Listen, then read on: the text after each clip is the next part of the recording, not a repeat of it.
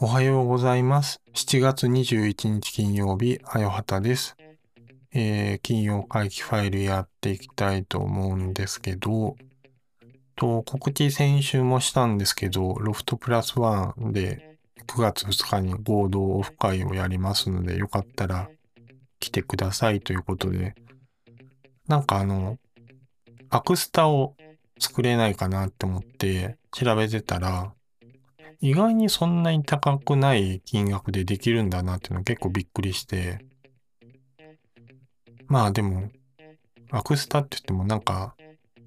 何のアクリルスタンドをつくんだって話もあるんですけど、金曜回帰ファイルのロゴのアクスタとか、まあ、誰がいるんだって話なんですけど、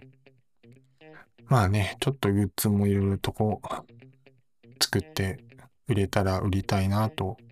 思う次第なんですけど、えっと、水曜日に、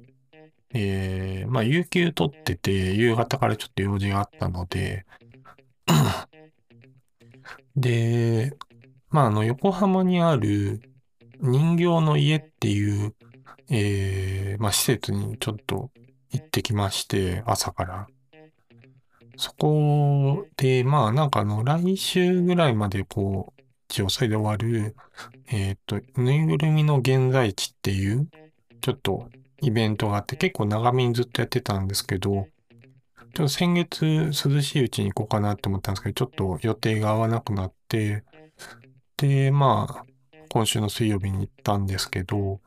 結構、なんでしょうね、なんかイベントト、イベントというか展示的には、えーえーと、どういう内容だっけな。現代のぬいぐるみ作家8点の70作品の展示をするほか、参加作家の一人となる、えーフレドリックが20年間2000体以上制作してきた熊のぬいぐるみポーちゃんの写真パネルや資料を展示いたします。作家、所有者、研究者、パフォーマーなどさざ様々な視点からぬいぐるみと人との関係性について紹介し、ぬいぐるみの今について明らかにしていく展示です。という内容なんですけど、なんかあの、前に NHK のラジオ講座で、えっと、菊池康平さんっていう、えーっとね、な、肩書きで言うと、この菊池康平さんは、大学の教授、教授？大学の、えー講師か。白百合大学の、えー講師をやってる方で、まあ人形劇とかの研究とかをしてた人らしいんですけど、で、なんかそのぬいぐるみと人間の関係性みたいなのを研究してるっていうので、ちょっと前から興味がある分野だったんで、ちょっとそれで、えー、まあその人も関わってるっていうのなので、ちょっと見に行こうかなと思って。いろんなこう、そうですね、ぬいぐるみ人形があったりして面白かったのと、さっき言ってたその、要はポーちゃんっていうのが、そのなんか作った方の娘さんが持ってて、そのパネルとかもこうあって、なんかすごいこう長い時間かけられてこう、例えば外に一緒に行ったりとか、海岸に一緒に座ったりとか、そういうのをしたりっていうのをしてる写真とかがあって、まあ、その、結構面白いなっていうのは思いましたね。なんかその人形ぬいぐるみって言ってもこうそういう、うん、まあ一緒に過ごしたりっていうのもあったり、で、あとなんか、いわゆるこう最近だとその縫い活とかっていうのですかね、なんかそのぬいぐるみ、お気に入りのキャラクターのぬいぐるみと一緒に旅行して写真あげたりとかっていうのも文化としてあったり、なんかコロナ禍で増えたって話があるらしいんですけど、まあそういうのを、まあ面白いなと思って見ててですけど、結構展示的にはそういう、うん、キャラクターっぽいものもあったし、うん、かすごい7歳か9歳ぐらいの子供が作った作品とかもあって、それがなんか一番やっぱりすごい、うん、なんか、レベルが高い、なんでしょうね、こう、なんか、こういう人形ってこうやっぱ完成度が高ければ高いほど、その飾るものに近づいていって、そうじゃない、こう、没個性的な感じというか、なんだろうな。うん、なんか、これ難しいんですけど、やっぱりその一緒に過ごすもの役割だったり、その飾るものみたいな役割だったりっていうのは、それぞれやっぱりその形とか、まあ、あと人間のその、まあ、目で型みたいなところっていうのが、こう、やっぱりその掛け合わせで、こう、いろいろうん、なんか変わってくるなーっていうのをこう思ってて、なんかデザイナーさんが作ってた人形とかも特にそうでも、これは完全に飾るものだなっていう、その、うん、すごい感じになってて、なんかそれは別になんか悪いとかどうとかはないんですけど、なんか作る人のやっぱりこう、うん、なんか感じで全然こう変わってくるんだなっていうのはちょっと見てて面白かったで気づかされたっていうのはありますね。なんかその、ちょっと前から、なんか図書館に泊まらせるとかっていう取り組みがあったりとか、あと、まあ修理するクリニックとかが出てきたりとか、そういうのも出ていて、で、なんかすごい注文が殺到してるっていう話とかあったり、で、なんか個人的にこういうのあったらいいんじゃないかなって思うのが、あの、ぬいぐるみのお葬式を受けるところとかだと思ってるんですよね。なんかあの、昔からその人形供養っていうのがこう、まあ、あるんですけど、その、なんだろう、そのまとめてこう多分こう、まあ、供養するっていう感じになるんですけど、なんかそうでなく一つの一つ一つの人形を送り出す儀式っていうのをなんかやるっていうのがあってもいいんじゃないかなっていうのはなんか前から思ってたりする感じなんですよね。まあ、ここら辺なんかこうちょっとすごい面白かったんでなんかあのニュースレターのレーズンシルベールの方でちょっと書いてみようかなと思ってますということで、えー、金曜回帰ファイル始めたいと思います。はい。ということで、えー、今日の金曜会議ファイルをどうの話題なんですけど、なんかまあ、えっ、ー、と、ちょっとこう注目してたやつの、えー、情報が出たので、なんかその話に触れたいなと思うんですけど、あのー、まあ、経理ソフト、経理ソフトとか経理系のサービスのフリーの、えー、やってる中の透明書店っていう蔵前にあるえー、書店があって4、4月にオープンして、なんか売り上げとかがちゃんと開示していきますみたいなのを書いてたので、で、それの4月の数字がなんかやっと出たので、ちょっとそれを見てたんですけど、まあ、そうですね。なんか結構、4月は、なんか営業、オープンした日の関係で8日しか営業してないらしいんですけど、なんか売り上げがえっ、ー、と、8日で、えっ、ー、と、1300ぐらいで、で、営業利益がマイナス、えー、違う、売上130万か。売上130万、営業利益マイナス149万っていうふうになってるんですよね。で、なんか売上目標は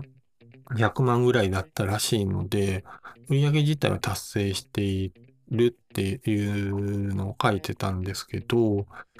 なんかその人件費がやっぱり残業代とかが結構かかって、なんか販売管理費の、まず、給与支払いが予定よりも結構かさんだみたいな話を書いてたんですよね。で、結構この数字なんか本当にもうかなり、うん、詳細に開示してるので、めっちゃ面白いんですけど、なんかその8日間のうち、本が525冊売れて、で、売り上げのうちの、えー、っと、まあ一部が、えっ、と、本の売り上げで残りがオリジナルグッズとかイベントの収益らしいんですけど、書籍が106万売れてるんですよね。で、さっき計算したら1冊あたりだいたい2000円ぐらい。で、一回こう透明書店ちょっとフラッと寄ってみたんですけど、うん、結構分厚めの本が多いとか、文字物の本がすごい多かったんで、単価としては多分そのコミックとか扱うよりかは、多分高まるっていうか、普通の書店より高いのかなって気も。これでもどうなんだろうな。普通の書店だったら複数買買うから一人当たりの顧客単価が上がるのかもしれないですけど、まあ、とりあえず揃ってる本が結構値段高めですって話はあって、で、まあ、とはいえ、まあ、8日間営業して、営業利益がマイナス148万とかで、まあ結構、そうですね、かかるんだなっていうのは。うん。そうですね、なんか、給与は固定だからあれだけど、いや、でもあれか、給与手当は別。なんか21万ぐらい計上してるけど、月でこれだとしたら、まあまあまあまあいいんですけど、どうしてんだろう。で、法定福利費もまあ固定だから、で、外注費が30万ぐらいかかってるけど、これ何使ってんだろう？で、料費構成、通信費とか消耗品費が多分オープンしてる中で多分変動するだろうから、時代家賃が28万。まあまあまあ、それぐらいで固定だからそんなあれだろうし。うーん、だから、うん、3倍ぐらい。3、400万。売り上げが3倍ぐらいになったとし390万。ああ。結構でもそうですね。なんか、結構書店の売り上げが結構ガツッと入って、まあ見れるんで面白いんですけど、けまあイベントの方、イベントをやる方がやっぱり利益率もいいし、集客効果にもなるからやっぱり、その、まあ、前仕事上でまあ関係してる会社だったからあれなんですけど、青山ブックセンターとかはイベントでやっぱりそこに収益を出してるというのもあったりして、うん、だから、やっぱり、そう、本を売るだけっていうのだと結構厳しい。ぱ一冊あたりの利益率が決まってるからなかなか厳しいんだなっていうのはなんか見てて思ったんですよね。で、最初の、まあ書店最初、まあやっぱり集客自体がやっぱり、なんでしょうね、オープンしたからっていうのは人が来るんでしょうけど、まあ今後どれぐらい人が増えるかって話とかもあると思うんで、うん、そこら辺が、まあイベントを売ってとか、あとなんかイベントスペースの貸し出しとかもしてたので、まあそこら辺で収支をトントンにしていくんだろうなとは思うんですけど、なかなかやっぱり書店、うん、本を売るだけのビジネスっていうのは結構厳しいんだなっていうのはこう見て思いましたっていうんですけど、なんか 最近がそうですね、なんか書店周りだと、その CCC と日版の周りの話が今日出てましたけど、MPD っていうところの、まあ、一緒にやってる会社とかといろいろとフランチャイズの事業を寄せるって話とかがあったりして、これ多分普段の金融書き換えると全然違う話してるんで、なんか若干あれなんですけど、まあなんか今年来年にかけて書店業界のところはいろいろ大きいところ動くんだなっていうのはちょっと感じましたっていう感じですね。まあでも、うん。いや、独立系書店みたいなのが増えるっていうのはアメリカでも起きてる話だし、うん。なんか、なかなかこれからいろいろ変わっていくんだろうなっていうのは思ったという次第です。はい。ということで、今日の金曜会議ファイルはいかがだったでしょうかそして、この番組では皆様のご意見やご感想、ふつおたをお待ちしています。Twitter などでハッシュタグ金曜会議とつけてコメントしてください。フォームからもふつおたお待ちしています。最後にこの番組を気に入った方は、私のニュースレター Publidia やレーズンオンシルベーヌのご購読や Discord サーバーにご参加ください。それでは、あよはたの金曜会期ファイル次回の配信でお会いしましょう。あよはたでした。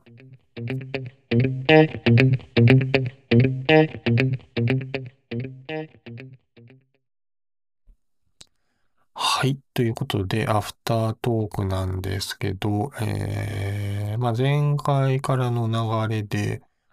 そうですね。えっと、ちょっとアニメ系の話をっていうので、えー、その構成する42枚の左の下から2番目の、えー、やつ。これ、少女歌劇デビュースターライトって作品のアニメの主題歌の星のダイアローグという、まあ、曲なんですけど、もうこれでも5年ぐらい前の作品で、アニメ自体は実は終わった後に知ったんですけど、あの、先に舞台から入って見てて、これもともとその少女歌劇レビュースターライトっていうのは舞台からスタートして、アニメもやるっていう、こう、なんか二層式のこう、で、ゲームもあって、ゲームもずっと未だに続けてるんですけど、まあ、そうですね。なんかあの、どういう話かっていうと、その、まあ、いわゆるその歌劇を学ぶ学校で、まあ、あの、切磋琢磨していくって話なんですけど、まあ、そこでこう、なんかレビューを、まあ、その、なんかバトルするみたいな形で、えー、少女同士が、こう、まあ、演じて戦うみたいな話なんですよね。で、それのさやつで、まあ、結構ですね、話が、なんか13話ぐらいなんですけど、まあ、すごい話としてめちゃくちゃよくできてて、なんかアニメの、まあ、最近でワンクールで終わるものがほとんどなんで、やっぱりその13話をうまく消化できなかった作品とできてる作品みたいなのが、まあ、なんかこの当時ちょうどそういうのを見て、で、なんか、まあその、レビュースターライト自体はその、えーっと、まあ、構成、番組の構成全体見てた人っていうのが、あの、生原さんって言って、あの、あれですね、ウテナとかやってたりしてた人のお弟子さんみたいな人で、まあ、めちゃくちゃやっぱり、うん、影響を受けてるっていうか、なんかそんな感じで、やっぱすごい、うん、よくできてた作品だなっていうのは、映画も結構大ヒットして、なんか未だに一応上映は途切れずやってるのかな。なんか一年以上ずっと点々としながら映画続いてて、うん、なんか、メディゲーも撮ったのかなデビュータ、デビュタライト。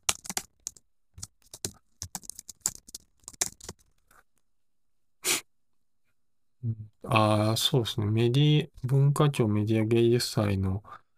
そうですね、推薦作品にもなったやつで、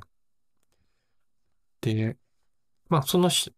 アニメ版の、テレビアニメ版の主題歌の星のダイアローグっていうのがすごい良くって、